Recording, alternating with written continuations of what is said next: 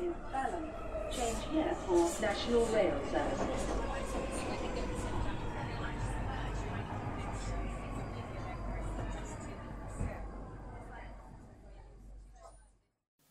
Bine te-am regăsit în stația Londra. Eu sunt Manuel Cheța de la manuelcheța.com și tu asculti podcastul Un român în Londra.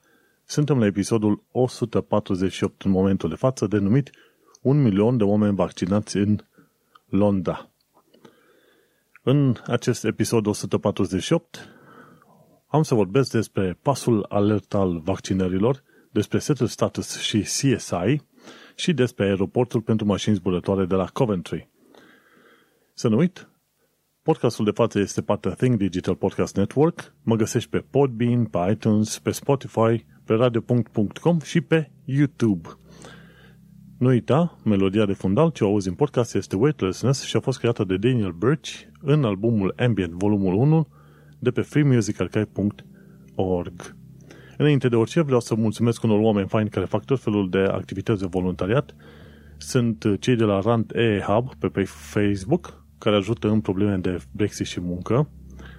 Brexit și probleme de muncă, într-adevăr. E Settled QA pe YouTube, unde vezi tot felul de filmulețe informative despre Settled Status. E The 3 Million pe Twitter, care face tot felul de activități de activism pe ordin politic, social și așa mai departe, și pe imigrație, în care, bineînțeles, înveți drepturile tale ca imigrant și afli despre progresul în lupta pentru, de exemplu, o dovadă fizică pentru settled status. Următorul punct care trebuie lăudat este centrul filia, care ne atrage atenția asupra faptului că nu este ok să existe violență împotriva femeilor și eclair.org, care luptă împotriva traficului de persoane. Sunt sigur că există mult mai multe asemenea ONG-uri care ajută lumea în stânga și în dreapta, însă cam astea mi-au fost recomandate și cam asta mi-au sărit în ochi în ultima perioadă. Adevărul este că oamenii fac o muncă extraordinar de mare și de fiecare dată când vezi voluntari sau ONG-ști, învață și apreciază munca pe care o fac ei. Într-un fel și eu sunt uh, voluntar. ONG-istul plătit de mine, asigurat de către mine, vorba aia. Din cei 5 milioane de oameni care ascultă podcastul ăsta, glumesc, nu sunt 5 milioane, sunt 50 de oameni, din cei 50 de, milioane, din 50 de oameni care ascultă podcastul ăsta, în mod sigur câțiva apreciază și sunt foarte ajutați de informațiile pe care le oferă aici, de comentariile pe care le aduc sau pur și simplu pentru că există un fel de talking head, dacă aș fi, avea o cameră video să mă vezi numai vorbind de iurea.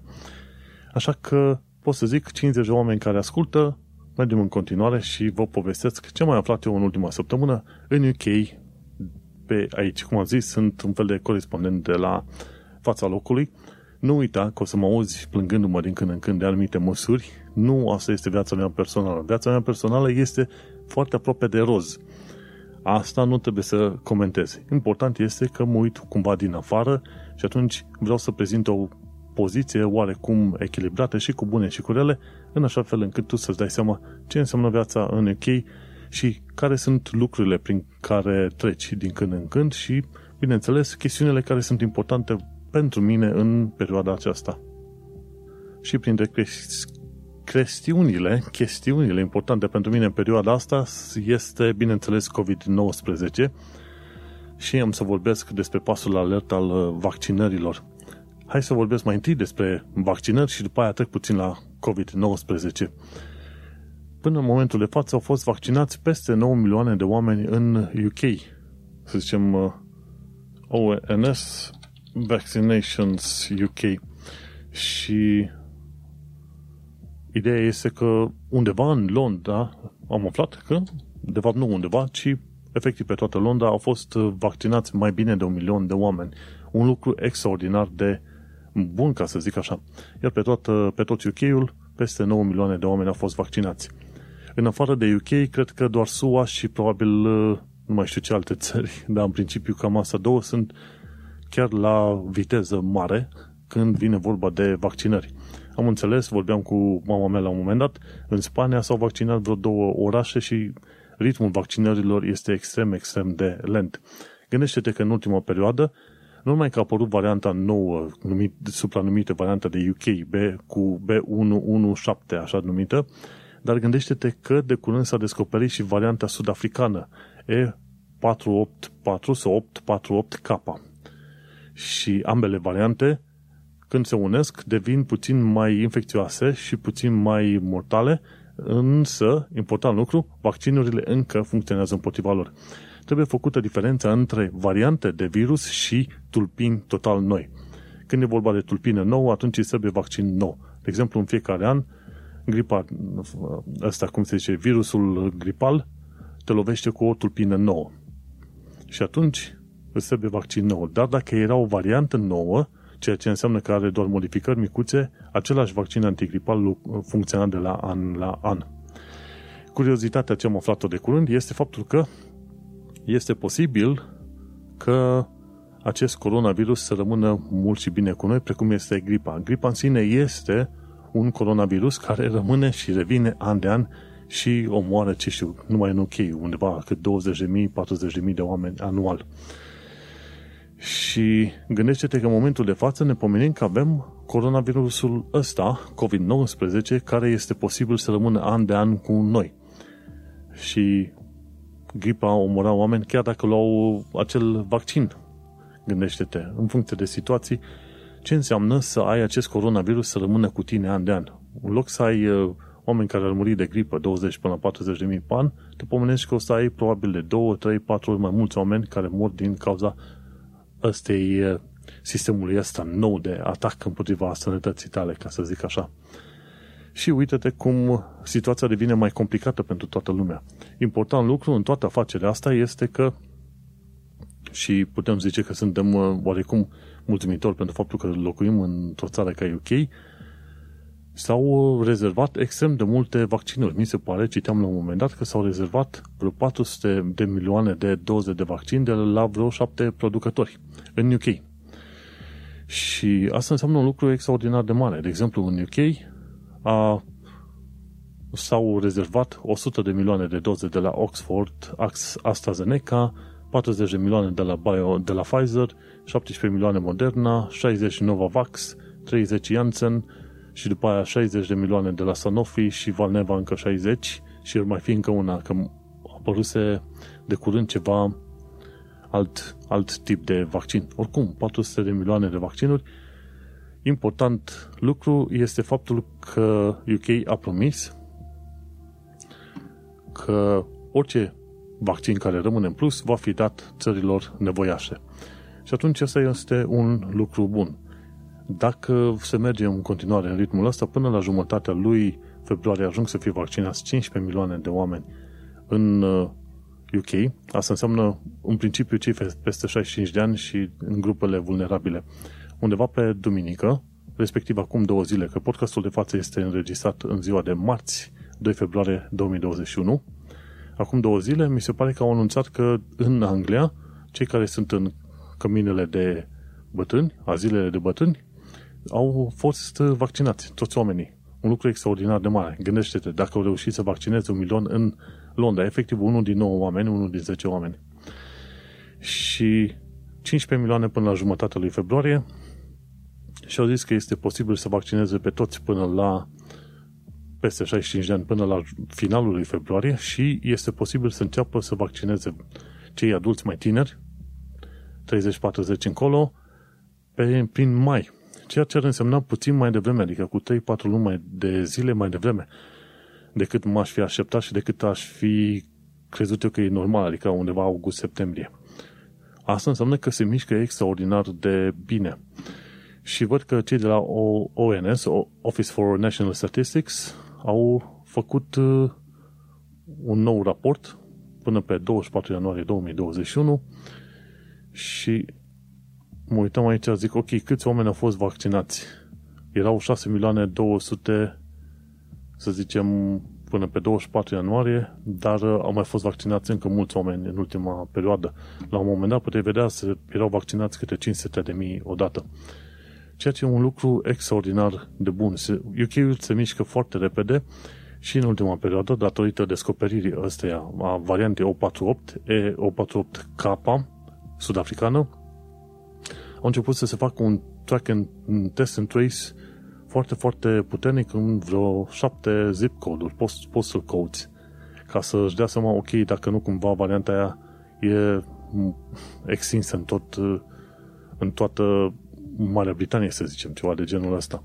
Și sunt șanse foarte mari ca aceste variante să nu sară din țară în țară pentru că cineva se plimbă, ci pur și simplu datorită faptului că sunt oamenii bolnavi pentru o perioadă mai lungă, apar în mod natural anumite, anumite variante și dat fiind că ai o grupă mare de oameni care sunt îmbolnăviți, un număr mare de oameni, o comunitate întreagă, e posibil ca să existe, să zicem, mutații convergente. Practic, ai două populații despărțite de un ocean, dacă se infectează suficient de mult, până la urmă ajungi, ajungi să ai aceeași prevalență, chiar dacă asta două nu au comunicat în mod direct cu ele.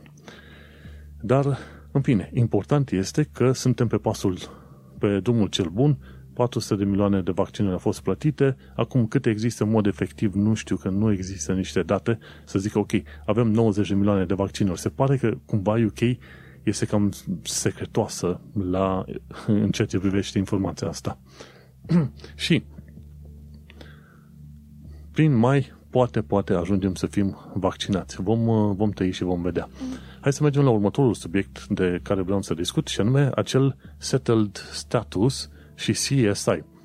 De curând, Alexandra Bulat pe site-ul pe Twitter, pe acolo, pe contul ăla at the 3 million, pomenea de faptul că unii oameni, chiar dacă au settled status, nu vor primi nu vor putea da pentru cetățenie pentru că nu au CSI. CSI înseamnă Comprehensive Health Insurance. Și ce înseamnă toată afacerea asta? Nimeni nu știe în mod exact. Home Office la un moment dat se pronunță, ok, trebuie să ai asigurare de sănătate privată. Și în ce situații? De exemplu, se pare că dacă stai 5 ani de zile în UK, ți se dă settled status fără să fii demonstrat într-adevăr că ai, că ai lucrat ori că ai avut asigurare de sănătate. Dacă ai lucrat, dacă lucrezi part-time sau full-time, atunci asigurarea de sănătate este pe partea cu NHS. Se plătesc din banii tăi dările către NHS și ești asigurat. Dar dacă ești freelancer sau student, chiar și ca student, ar trebui să fii în mod normal asigurat, dar nu ești. Dacă ești student, dacă ești freelancer, dacă ești cu partenerul sau partenera în UK, dar nu lucrezi efectiv, atunci sunt probleme, vor fi probleme când e vorba să-ți iei statutul. Cea mai simplă variantă ar fi, într-adevăr, să te angajezi undeva ca să ai plătit, uh, plătit pentru tine acel uh, sprijin, nu sprijin social, ci dările către NHS. Dacă nu, va trebui să îți faci tu, să-ți faci tu un contract pentru asigurare de sănătate și să plătești probabil 100-200 de lire pe lună, însă nu se știe exact ce fel de contract trebuie. De-aia trebuie să te duci la tot felul de firme din asta de private de medicină, de doctor și așa mai departe, să spui, domnule, dați-mi o asigurare în asta de sănătate și faceți în așa fel încât să fie suficient de cuprinzătoare, încât să nu am probleme cu home office. Oamenii care s-au pomenit că au settled status și vor să dea acum de cetățenie, adică au trecut șase ani de zile de când au fost rezidenți în UK, nu vor putea din cauza faptului că nu au acel CSI. Și se, se pomenesc că după ce au 5 ani de zile de rezidență, mai trebuie să plătească, plătească sau să petreacă alți 5 ani de zile angajați, ca mai apoi să poată aplica pentru naturalizare. Și asta e o problemă destul de mare. Cum am mai zis și în episoadele trecute, procesul de, de obținere a cetățeniei britanice este inițial mai complicat față de acum 10-15 ani de zile. Și atunci, mergând mai departe, important lucru în toată afacerea asta este ca și, de exemplu, partenera sau soția să își facă un settled status și să aibă acel CSI asigurat, pentru că la un moment dat vo, vei vedea o discrepanță enormă, chiar dacă e cineva, e soție de cetățean britanic, la un moment dat va trebui să ai acei ani demonstrați, inclusiv ce, cu asigurările de sănătate. Sper că n-am bătut câmpii puțin cam prea tare. Hai să mergem pe mai departe să discutăm despre alte lucruri și anume aeroportul pentru mașini zburătoare de la Coventry. și asta este chiar foarte tare. Credeam la un moment dat că este o glumă, dar de fapt nu. Se pare că în Coventry ei vor să aibă un, primul aeroport pentru mașini electrice zburătoare. Bineînțeles, mașinile alea electrice zburătoare ar fi mai degrabă un fel de elicoptere zburătoare sau drone enorme care pot transporta oamenii. Cel puțin asta este opinia mea. Cei de la o firmă britanică, nu știu cum îi zice, Urban Airports, s-au unit cu cei de la Hyundai Motor ca să facă un fel de aeroport nou nouț undeva pe la finalul lui 2021 în Coventry. Și chiar ziceau la un moment dat, măi, cum ai stații de tren, stații de autobuz și porturi, poți să ai și aeroporturi din asta pentru mașini zburătoare electrice. Nu știu de ce le zic ei mașini zburătoare electrice, pentru că în schema asta pe care o, în schița asta pe care o prezintă ei, văd că sunt de fapt niște drone supradimensionate. Știi că dronele au vreo 4-5 brațe din alea și cu elicile respective. Poți să numești mașină zburătoare doar în situația în care mergi pe stradă cu ea și la un moment dat poți să zbori vertical. Dar uh, important este că UK-ul merge în continuare cu inovațiile și când vorbim de inovații, hai să vorbim și de Londra, că la un moment dat citeam un articol foarte lung legat de modul în care TFL vrea să actualizeze, de exemplu, flota de transport public. În momentul de față sunt vreo 200 de autobuze electrice în Londra, acționează mai mult pe zonă centrală, pe curse scurte. Dar până la finalul anul, anilor 20, ei vor să ajungă la vreo 2000 de asemenea autobuze electrice și probabil până prin 2037, ceva de genul ăsta, ei vor ca toată flota de 7000 până la 9000 de autobuze să fie electrică, cu emisii zero. Și aici discutăm de un lucru extraordinar de mare, bineînțeles, discutăm și despre un oraș care este cumva în vârful lumii sau al planetei. Așa că nu e mirare mare când auzi că vor să facă ăștia un aeroport la Coventry și probabil de la Coventry mai, de, mai încolo vor face și alte aeroporturi pentru drone din astea supradimensionate în tot felul de orașe. Nu e mirare mare. Gândește-te că undeva prin zona Scoției vor să facă un spațioport cât de curând. Așa că UK se pregătește încetul încetul pentru o nouă era zborului. Atât de impresionat am fost de noua era zborului încât mi s-a dus glasul și a trebuit să iau o pauză. Dar ăsta este adevărul. Pe de o parte, poți să zici foarte clar că este un privilegiu să trăiești într-o țară ca UK și, bineînțeles, cum o să vezi pe mai încolo, pe de o parte, pe de altă parte este și un challenge, o provocare. Important este că noi am făcut mișcarea asta, ne-am dus într-o altă țară și încercăm să învățăm locurile, obiceiurile, limba și așa mai departe. Și zic treaba asta pentru că anul ăsta o să am un examen de limbă, o să am și un Life in UK test ca să mă pregătesc pentru anul viitor pentru procesul ăla de, de naturalizare. Știi cum e? Ești, e de keep you on your toes, ca să zicem așa. Deocamdată, până una alta. Pentru că, bineînțeles, așa cum descoperi cât de, vei descoperi cât de curând, setul status mai ales că este variantă digitală, nu este cu totul și cu totul suficient. Va trebui mai devreme sau mai târziu să iei uh, cetățenie britanică. Asta nu înseamnă că vei, feri, vei fi ferit de provocări gen oameni care se uită la numele tău și parcă nu le convine de fața ta sau alte chestii, dar în principiu ești ceva mai protejat.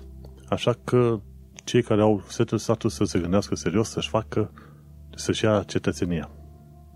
Dar hai să mergem mai departe, să intrăm în uh, mit, în uh, carnea zilei, în ce vrei să zici tu pe acolo, chestiunile importante care ne interesează pe noi de COVID-19. Variantele COVID explicate. Și aici vorbim de cei de la TLDR News care explică câte tipuri de, uh, să zicem, uh, COVID există în momentul de față, unde există ele și, bineînțeles, dacă funcționează în continuare, să zicem, vaccinurile pe care le avem noi. Și adevărul este că variantele astea de COVID care există în momentul de față sunt vreo trei, mi se pare. Una e sud-africană, una e britanică, aia sud-africană se numește 501. Ba nu, aia Brazil și e, mai e ceva braziliană. Cea braziliană se numește 501.v2 și cea sud-africană e E484K. Dacă am zis 48, e scuzele mele.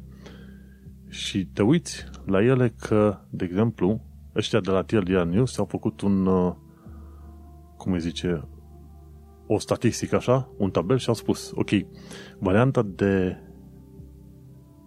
UK, aia pe care o știm noi nou apărută B117 a apărut în 55 de țări, se transmite mai repede, funcționează vaccinele, vaccinurile, da, încă funcționează. Varianta braziliană e în 6 țări și e posibil să fie mai rea decât cea, decât cea britanică. Și varianta sud-africană e în 20 de țări și e posibil la fel să fie mai rea. Și acum avem varianta britanică combinată cu varianta sud-africană. și atunci vezi ce, ce situație vei avea, pentru că varianta britanică, asta nouă apărută B117, e cu 30% mai mortală. O iei și cu asta, asta africană, să ajunge probabil cu 50% mai mortală. Gândește-te. Și așa COVID este de vreo 5 ori mai mortal și mai periculos decât gripa obișnuită. Ups! Ce, ve- ce am mai aflat de curând este că OMS, Organizația Mondială a Sănătății, nu exclude originea virusului ca fiind, cum îi zice fratele meu, ca fiind tocmai uh,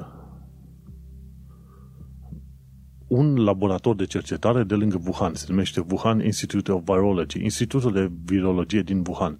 Și se pare că oamenii ăia studiau acolo virusurile zoonotice, efectiv virusuri care pot trece de la, oameni la, de la animale la oameni, în special de la liliaci, de exemplu, sau pangolin sau alte, alte chestii. Și unul dintre membrii OMS care se duc, sunt acum în Wuhan să facă investigațiile, Peter Dasak, a, spun, a spus că el oricum a lucrat foarte mult, zeci de ani de zile cu chinezii în ceea ce privește cercetării pe linie de virologie și a spus că nu exclude faptul că acest coronavirus să fie scăpat cumva din acel laborator, un vreun cercetător să, fi, să se fi îmbolnăvit și după aia de acolo să fie ajuns cumva în piața Wuhan, de unde s-a crezut că a pornit toată nebunia asta pe acolo. Și nu e primul, sunt alte situații, inclusiv în The Telegraph. Uh, am pomenit Telegraph în podcastul ăsta, moarte totală. Inclusiv în Telegraph și în alte chestii au pomenit faptul că sursele americane ale statului, uh, statului, cum zice, secrete de, nu secrete de stat, ci din interiorul guvernului american au pomenit faptul că, într-adevăr, virusul e posibil să fie venit de, de la acel institut, dar în mod uh, accidental. Nu a fost o chestie, un fel de biowarfare, adică război. Nu a fost nimic intenționat. Și uite cum este foarte posibil că în curând se va forma ideea că, într-adevăr, China, în loc să facă cercetări virologice, ce vrei tu, în laboratoare bine ascunse undeva departe de populație, ei, bineînțeles, fiind și o țară com- comunistă și coruptă, nu au avut grijă să se respecte toate măsurile. Și, dat fiind că ne uităm că erau undeva vreo 2,2 milioane de oameni morți, John Hopkins COVID, hai să vedem pe hartă, Astăzi mă uitasem, erau undeva pe la vreo 2,2 milioane de oameni morți pe toată planeta. 2 milioane 250 de mii, iar UK are 108 mii și până în vară va fi, vor fi 150 de mii de oameni morți. Gândește de fiecare țară care a pierdut oameni, mai devreme sau mai târziu, o să vrea reparație efectiv de la, din partea Chinei, pentru că China la un moment dat a făcut verificări și cercetări pe virusuri și n-a avut grijă să țină deoparte. Dar adevărul adevărat este că, mai ales când faci cercetări și depinde ce fel de cercetări au făcut ei, este foarte greu să ții totul izolat. Gândește-te ce mai au de zis americanii care au pierdut 446.000 de oameni și până în vară vor mai fi încă vreo 200.000. Ce zici? Când pierderile din foarte multe țări, mai ales din emisfera nordică, egalează sau depășesc pierderile din cel de-al doilea război mondial și eventual câteodată și combinat cu cele din primul război mondial. Și atunci, gândește-te că toate țările astea se vor întoarce oarecum împotriva Chinei și vor cere socoteală pentru greșeala asta. E a treia oară când un virus, SARS-MERS, tot din China a venit. E a treia oară când un virus a lovit puternic, a lovit planeta și a fost situație de pandemie. Dar alea două au fost extrem de slabe comparativ cu ce este COVID-ul acum. Vom trăi și vom vedea. Este clar motiv de război cu China, mai devreme să mai târziu vom descoperi, dar bănuiesc că da.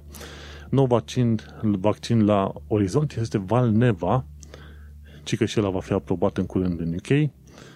Ce am aflat de curând de la Dr. Mit, cum funcționează mutațiile virale. Efectiv, se mulțesc în, cu câte mai mulți oameni, cu atât virusul prinde mai multe mutații.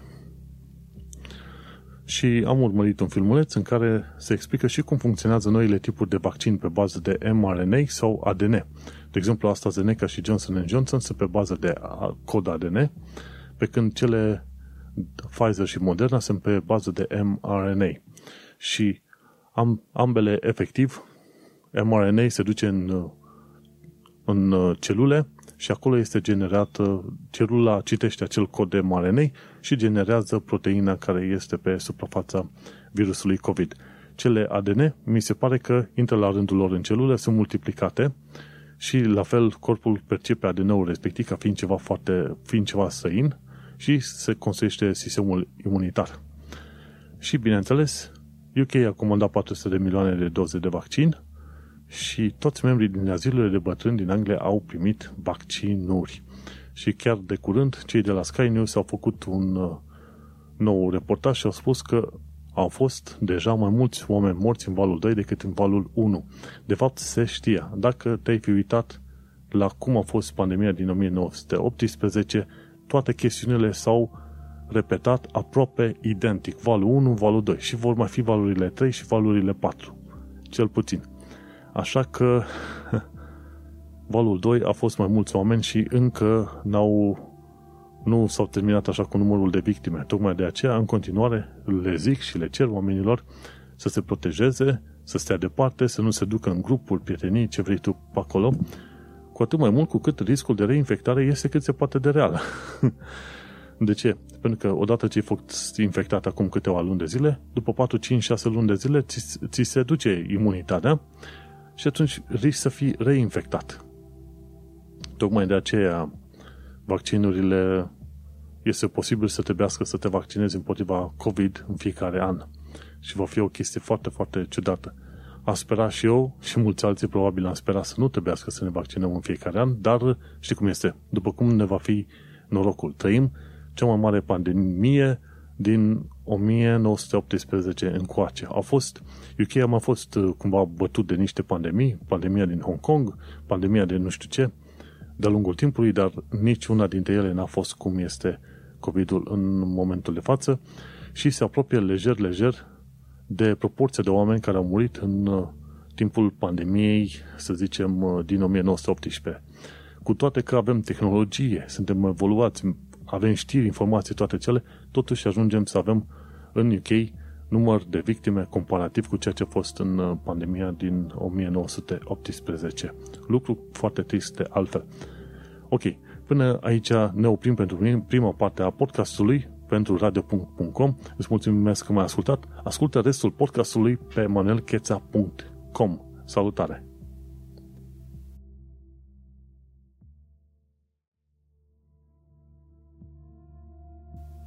Și ca în alte dăți în care mai au o pauză de cafea, te întreb cum ai petrecut de pandemie.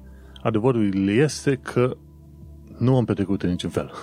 Stat în casă, muncit de acasă. Din, fericite, din fericire sunt parte din grupa aia de oameni să zicem, uh, binecuvântați, sau cum vrei să-i spui tu, care pot lucra de acasă, care își pot vedea liniștiți de viață stând pe acasă și ieșind afară doar când trebuie să meargă la cumpărături sau doar la o plimbare că la un moment dat ai nevoie să-ți limpezești gândurile, de ce nu? Pentru că toată lumea nebunește de că stă între patru pereți, inclusiv un calculatorist ca mine. Dar hai să mergem pe mai departe, învață limba engleză și cultura britanică, ci că 28 de cuvinte pentru uh, pentru toaletă. În Marea Britanie zici, I want to go to the toilet, după aia vrei să fii sofisticat, sofisticat zici facilities, sau în limbajul uzual zici I'm going to the loo. Dar există și multe alte expresii. De exemplu, există expresia bog. Ce mai zici? Hai să vedem. Sunt curios să văd. Tipul ăsta de la Eat, Sleep, Dream English are foarte filme foarte faine legate de modul în care vorbesc britanicii obișnuiți. De obicei, ce ești învățat în canalele astea de YouTube de limbi străine, te învață engleza britanică, gramaticală, corectă, ce a ascultat la BBC. Tipul ăsta merge puțin dincolo și spune, băi, uite că mergi pe stradă, cam asta le auzi. Cuvintele astea e posibil să le auzi. De exemplu, la toaletă îi se mai zice lavatory, lavatory, bog, kazi, Jax, John. Uh, în Australia, de exemplu, îi zice Danny. Sau, hai să vedem ce alte I need to spend a penny. Când zici spend a penny, înseamnă că vrei să te duci la toaletă. Sau number two pentru toaletă. So I'm going to the ladies or to the gents, în funcție de unde vrei să te duci. În anumite situații zici restroom sau bathroom. Sau în alte situații vei spune spend a penny, da, cum am pomenit în momentul de față, to powder my nose, go to the little boys room, so girls room, I'm gonna take a comfort break, break, ce se mai zice. And după aia, number one e pentru lucrurile mari, de exemplu, și atunci ce mai fi alte expresii? Că call of nature, chemarea naturii. Și o să vezi că o serie din expresiile astea sunt cumva comune cu ceea ce discutăm în limba română. Dacă vrei să fii mai nesimțit, zici I'm gonna go have a piss. Sau whiz. Dar asta nu, nu este tocmai uh, ok în mediul de muncă, să zicem. Pi, we, whiz, we, we. Chestiile astea nu se zic. Zice, domnule, ok, I need to go to the toilet facilities or do și astea sunt uh, cel mai potrivite expresii. Altele, nu. N-ai nevoie.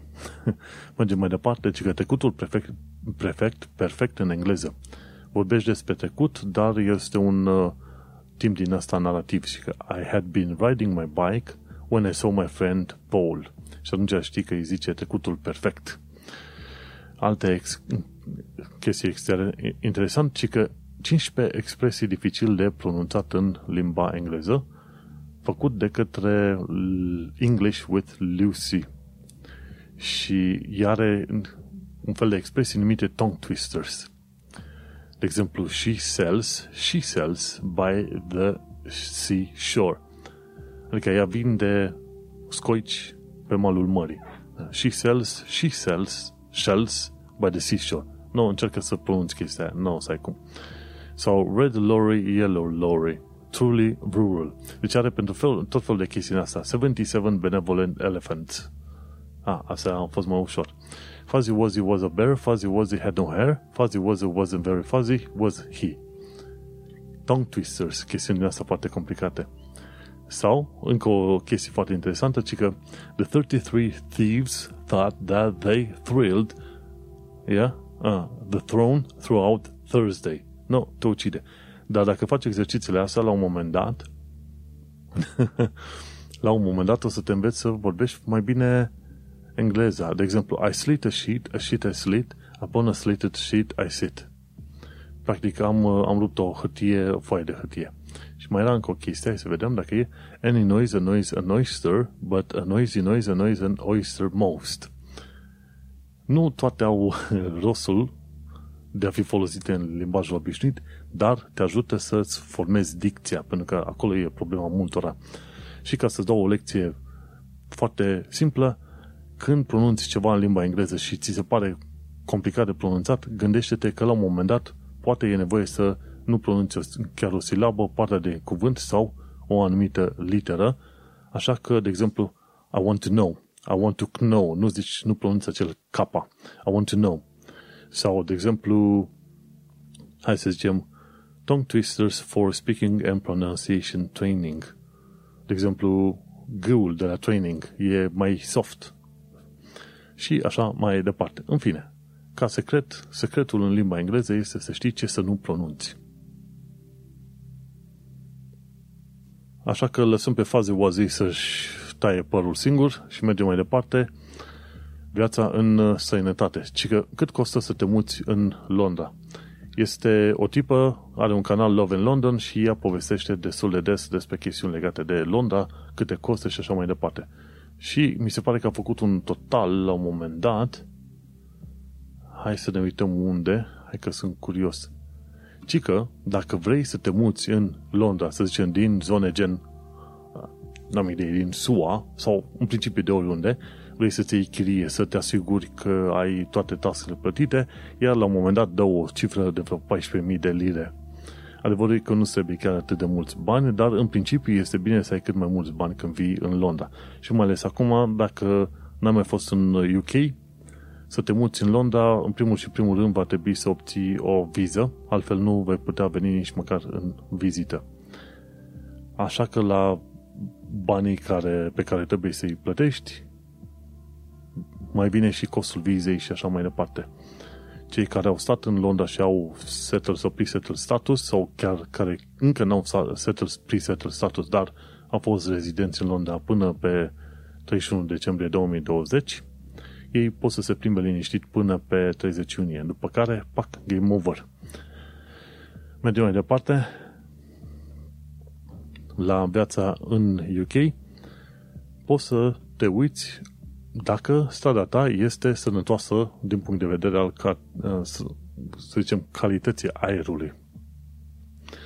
Există o stradă, stradă numită The Healthy Streets Index și te poți duce pe acolo și te uiți la, ok, explore, da, poți să explorezi zonele în care culoarea este mai verde.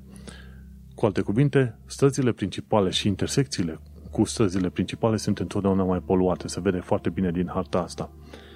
Străzile care sunt mai puțin circulate sau străzile secundare, bineînțeles, sunt mai verzi. Notate cu verde pe aici, înseamnă că sunt mai puțin uh, poluate. Și este foarte faină harta asta. Nu uita să intri pe linkul din uh, secțiunea Viață în străinătate, hartă interactivă și acolo vei găsi harta. Mergem mai departe, ci că legat de viața în străinătate, tot mai multe voci, mai ales din interiorul Partidului Laburiștilor, cer implicare politică din partea migranților. Din ce am înțeles eu, din Uniunea Europeană există vreo 3 spre 4 milioane de oameni în UK, dar reprezentarea politică la ordin, să zicem, local și chiar național în UK este zero. Hai, 0,00001, ceva de genul ăsta, adică ai un om la 10, la 100 de mii sau la 2-300 de mii, nici atâta. Un om probabil la 500 un milion, care ar încerca cumva să reprezinte gândurile, interesele migranților europeni în UK. Uh, Dat fiind că UK a fost în Uniune foarte mult timp, cetățenii europeni n-au fost ei prea tare interesați să fie membri în orice fel de chestiuni politice, sociale, locale. Dar acum că UK este separat, UK nu se mai vede obligat să, sau putea să nu se vadă obligat să respecte toate, să zicem, obligațiile semnate cu Uniunea Europeană în ceea ce privește cetățenii europeni. Așa că cei de la The 3 Million, împreună cu Partidul Laborist, în special aripa Migrants for Labour, fac un apel către oameni să se implice din punct de vedere politic. Și atunci sunt curios să văd dacă pe viitor se vor implica într-adevăr mai mulți oameni la nivel uh, local și la nivel, să zicem, național. Pentru că, deocamdată, europenii nu sunt uh, foarte bine reprezentați în niciuna dintre aceste structuri. Și mergem mai departe, mai este încă o știre foarte faină, ci că 15 sate de vizitat în UK. LAD în London a făcut de-a lungul timpului vizite peste tot prin UK și până până când se termină pandemia, rămâne să mă uit la pozele din articolul pe care l-am pus în show notes și mai apoi vedem cum avem uh, ocazia să ajungem și pe acolo. De exemplu, e Cotswolds Villages. Toată lumea știe de ele. Uh, sate foarte frumoase, micuțe, curate, din piatră, foarte interesant. E după aia Robin Hood's Bay, după aia Grasmere, Lacock, Painswick, e Share, Ismion, Upper Slaughter, Burnham Market, Bibri, Bamberg, Bedfordton și ce mai pomenit la un moment dat și New Grimsby. Și ce mai știu, Supperton și altele. Sunt, uh, sunt faine de vizitat, de ce nu? Adevărul e că sunt foarte multe lucruri de vizit, locuri de vizitat și în UK și sunt sigur că imediat ce pandemia asta va fi, să zicem, zuncinată, aruncată la gunoi, să zicem, lumea va vizita tot ce va putea vizita. O să vezi câte 10 oameni într-un copac la un moment dat, numai, numai ca să nu mai stea în casă. Și cam atât cu partea de viață în uh, străinătate. Și acum să mergem mai departe la actualitatea britanică și sau londoneză. Cladding scandal, scandalul ăsta din cauza, să zicem, izolărilor termice și așa mai departe și a securității în uh, blocuri. Și că ar fi necesare vreo 15 miliarde din partea guvernului UK, dar se pare că guvernul UK nu este interesat să ajunge leaseholderii. Și vorba aici, vorbim de, de câteva milioane de oameni care sunt în situația asta, care stau, au cumpărat locuințe în clădiri care nu erau securizate cum trebuie și acum dezvoltatorii cer bani de la ei. În loc dezvoltatorii, proprietarii acelor blocuri, să fie aia care le repară. Este o chestiune de a mă și sperie ideea de sharehold și poate chiar leasehold, gândindu-mă că la un moment dat în viitor vei descoperi că e ceva ce n-au făcut cum trebuie și după aia îți aruncă cheltuiala în brațele tale. Și chiar astăzi am aflat că vreo 35 de cum îi zice, cei 35 de parlamentari conservatori au semnat un amendament ca leaseholderii să nu plătească costul renovării, ceea ce este normal. Costul renovării, mai ales că erau anumite chestiuni neaplicate, nici și legea urmărită cum trebuie, costul renovării trebuie să fie împărțit cumva între guvernul UK și probabil dezvoltator, dar nici de cum. Oameni obișnuiți care au plătit o tonă de bani oricum. Casele sunt extraordinar de scumpe pe, peste tot prin UK cu atât mai mult în Londra. Așa că sunt uh, curios să văd cum o să iasă cu scandalul ăsta, cladding scandal și unde se va ajunge. Gândește-te că discutăm de milioane de oameni care sunt în situația asta urâtă. Mergem mai departe. 50% din personalul de îngrijire al firmei HC1 au refuzat vaccinul anti-COVID. Asta nu ar fi o problemă dacă firma HC1 ar fi, de exemplu, firmă de delivery. Dar firma HC1 este de fapt firmă care se ocupă de aziluri de bătrâni, practic angajații, oamenii aia care trebuie să aibă grijă de bătrâni în acele aziluri de bătrâni, vorba aia, 20.000 de bătrâni în tot felul de aziluri, e bine, oamenii care trebuie să se îngrijească de bătrâni, ei la rândul lor nu iau, cam jumătate dintre ei nu iau vaccinul anti-COVID. Ceea ce este o chestie extraordinar de urâtă și oamenii ar trebui dați afară instant. Nu am ce să zic altceva, altă vorbă n-am pentru ei. Dar se pare că cică nu este obligatoriu să iei vaccinul ăsta. Ceea ce e trist. Sincer, dacă vrei să fii să te ocupi bine de sănătate publică și alte chestii, obligă omul să ia vaccinul, mai ales când discutăm de oameni care îngrijează de bătrâni, care sunt în grupa cea mai mare de risc și chiar au recunoscut bătrânii, zice, ziceau că li se pare o chestie aberantă faptul că îngrijitorii refuză să se vaccineze. HC1, 20.000 de paturi, jumătate din personal refuză să se vaccineze. Mergem de mai departe, am aflat de curând că Captain Sir, Sir Tim Moore a murit de COVID. Și de ce este importantă știrea asta? Pentru că, de exemplu, la un moment dat, capitanul Tom Moore a zis, ok, îmi iau uh, sprijinul de mers, ăla cu rotite, efectiv, prin care se plimbă de colo-colo și îmi iau sprijinul ăsta, nu știu cum îi zice la aparat, și am să mă duc în sus și în jos în cartierul ăsta în care locuiesc ca să strâng uh, bani de donație pentru oameni. Cumva încercarea lui a ajuns, uh, să zicem, virală și a reușit să strângă, el vrea să strângă cât 10.000, 100.000 de dolari pentru o serie de ONG-uri care țin de NHS și a reușit să strângă într-un total vreo 33 de milioane de lire și la un moment dat, datorită faptului că a strâns atât de mulți bani pentru ONG-uri, a primit titlul de Sir de la regina Elisabeta a II a Marii Britanie. Și se pare că de curând Captain Sim, Sir Tom, Sim, uh, Sir Tom Moore a fost internat în spital cu coronavirus și a murit. Și toată lumea, în momentul de față, a făcut comemorare, inclusiv regina.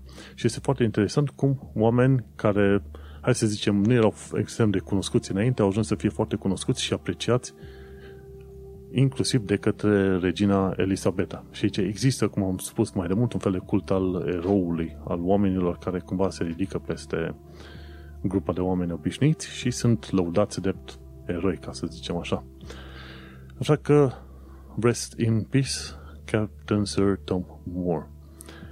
Mergem mai departe. Scottish Power iarăși face rele. Scottish Power a fost uh, trecut de către cei de la Witch, adică acel uh, grup care face review-uri de tot fel de produse și filme și așa, ca fiind unul dintre cel, cei mai răi provider de energie din UK. Și Scottish Power ce face? La un moment dat, Scottish Power a început să ceară bani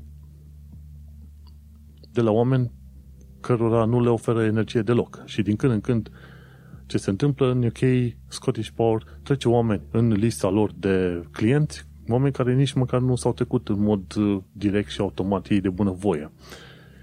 Și nu e prima oară când văd de Scottish Power fiind scris în uh, zone gen The Guardian, care spun, ok, Scottish Power is chasing us for a debt we don't owe. Și uite-te cum dacă auzi vreodată de Scottish Power să te ferești. Iați de la alte firme. În celălalt podcast am notat la un moment dat linkul către Witch, în care se pomenea la un moment dat, ok, care sunt cele mai bune, să zicem, uh, uh, companii din, de electricitate din UK. Și printre cele mai bune sunt uh, Octopus Energy și Pure Planet. Altele, cât de cât ok, sunt Outfox The Market, Avro Energy, People Energy, Soy Energy, Utility Warehouse. Printre cele mai uh, rele e, au ieșit Scottish Power. EDF Energy și la și British Gas au și ele uh, punctaj destul de prost în principiu. Eu am avut de la EDF Energy, a fost ok. N-am avut problemă cu ei. Mergem mai departe. Un milion de oameni vaccinați în Londra, am vorbit despre treaba asta rezidenții din Hong Kong pot primi vize speciale de UK. Inițial înțelesesem că ei pot primi cetățenie britanică, dar se pare că rezidenții Hong Kong pot primi vize speciale. Important este să ajung, reușească să ajungă din Hong Kong încoace. Hong Kong a fost o regiune sub controlul britanicilor, teoretic trebuia să fie o regiune autonomă și, să zicem, semi-democrată sau dacă nu chiar democrată. Bineînțeles, chinezii s-au și-au interpus oamenii și este acum o zonă comunistă și o tonă de tineri din Hong Kong vor să fugă și UK vrea să-i primească cu mâinile libere. Dar nu știu cum s-a schimbat părerea, că era vorba să le dea cetățenie, nu tocmai vize speciale. În fine. Ce am aflat de curând este că United Nations, uh, Organizația Națiunilor Unite, a hotărât împotriva UK legat de Chagos Islands – Chagos Islands sunt niște insule de undeva din uh, cred că în zona Indiei, foarte departe, dar în Pacific, în Oceanul Indian, pardon, și efectiv uh, ONU a cerut UK-ului de câțiva ani buni să părăsească acele, acele insule ca mai apoi să fie cedate, să zicem, uh, altor, mi se pare Thailandei sau ceva de genul ăsta, care ar fi probabil cea mai apropiată. Și UK, UK a spus că va părăsi locul respectiv când uh, interesele militare nu mai sunt respectate. Bun, game over. Punct în care îți dai seama din nou că ONU nu are putere efectivă asupra niciunei țări care chiar nu vrea la un moment dat să respecte hotărârile date de ONU. Mergem mai departe. Boris Johnson a stat de vorbă cu un supraviețuitor al Holocaustului cum, uh, cum am mai zis în celălalt episod, săptămâna trecută, efectiv, s-a comemorat uh, uh, Holocaustul, mi se pare, nu mai știu exact pe ce dată, 27 ianuarie, ceva de genul ăsta, și Boris Johnson a stat de vorbă cu un supraviețuitor, a publicat un video pe chestia asta. Este bine că se aduce aminte de asemenea evenimente, dar uite că și în momentul de față se întâmplă un, uh, multe, multe chestiuni nasoale în multe țări nu uităm, în uh, zona Arabiei, Orientului apropiat, în Asia, în America de Sud, în Africa. Se întâmplă extraordinar de multe în perioada asta. Mergem mai departe. Ci că au apărut deja permisele de conducere și plăcile de matriculare fără sigla UE. Și mașinile alea tot vor putea merge în, uh, mai departe în, în călătorie și poți să folosești permisul de conducere în UE atâta timp cât ai GB, Great Britain pe pe siglă, undeva pe acolo. mergem mai departe. Din mai Backup, lupta continuă, adică cei de la The 3 Million cer un backup fizic pentru settled status. Așa cum bine știi, settled status este un statut, statut, da, efectiv digital. Ar fi simpatic dacă ai avea întotdeauna internet și dacă oamenii ar fi într-adevăr dispuși să treacă prin pașii aia, dar se pare că nu toată lumea este într-adevăr dispusă să treacă prin pașii aia pentru a confirma faptul că un european sau cine are settled status are dreptul de a avea res, res, rezidența și dreptul de muncă pe UK. De aceea continuă lupta pentru un uh, backup fizic, efectiv pentru settled status. Sunt curios să văd dacă va fi implementată o chestie de genul ăsta. Ce am aflat de curând este faptul că Londra are vreo 200 de autobuze electrice în funcțiune vor să ajungă la 2000 pe la finalul anilor 20 și pe la vreo 7000 de autobuze electrice prin, prin 2037, ceva de genul ăsta. Și terminăm ziua cu știrea de la Coventry. Va avea mașini zburătoare sau mai degrabă drone enorme zburătoare pe la finalul lui 2021. Acum, una este să construiești acel aeroport și alta este să ai într-adevăr vizite, călătorii și așa mai departe. Și la cât costă un fel de dronă enormă, și cât de greu va fi să transporti chiar 6-10 oameni, sunt curios să văd dacă într-adevăr va fi util în vreun fel. Vom trăi și vom vedea. Despre trăi și văzut, abia așteptăm să terminăm treaba asta cu pandemia, după care o să vizităm și noi câteva locuri și o să pot povesti despre experiențe mai multe personale și mai puțin de știri. Pentru că deocamdată cam astea sunt singura legătura mea cu realitatea și știrile din jur. Nu ies afară din casă decât la o plimbare din când în când și la cumpărături și așa mai departe, pentru că este foarte periculos în momentul de față să stai în preajma oamenilor. Așa că o să-ți povestesc în continuare din știri. Mergem mai departe, încheiem episodul ăsta, și anume episodul 148, denumit Un milion vaccinați în Londra.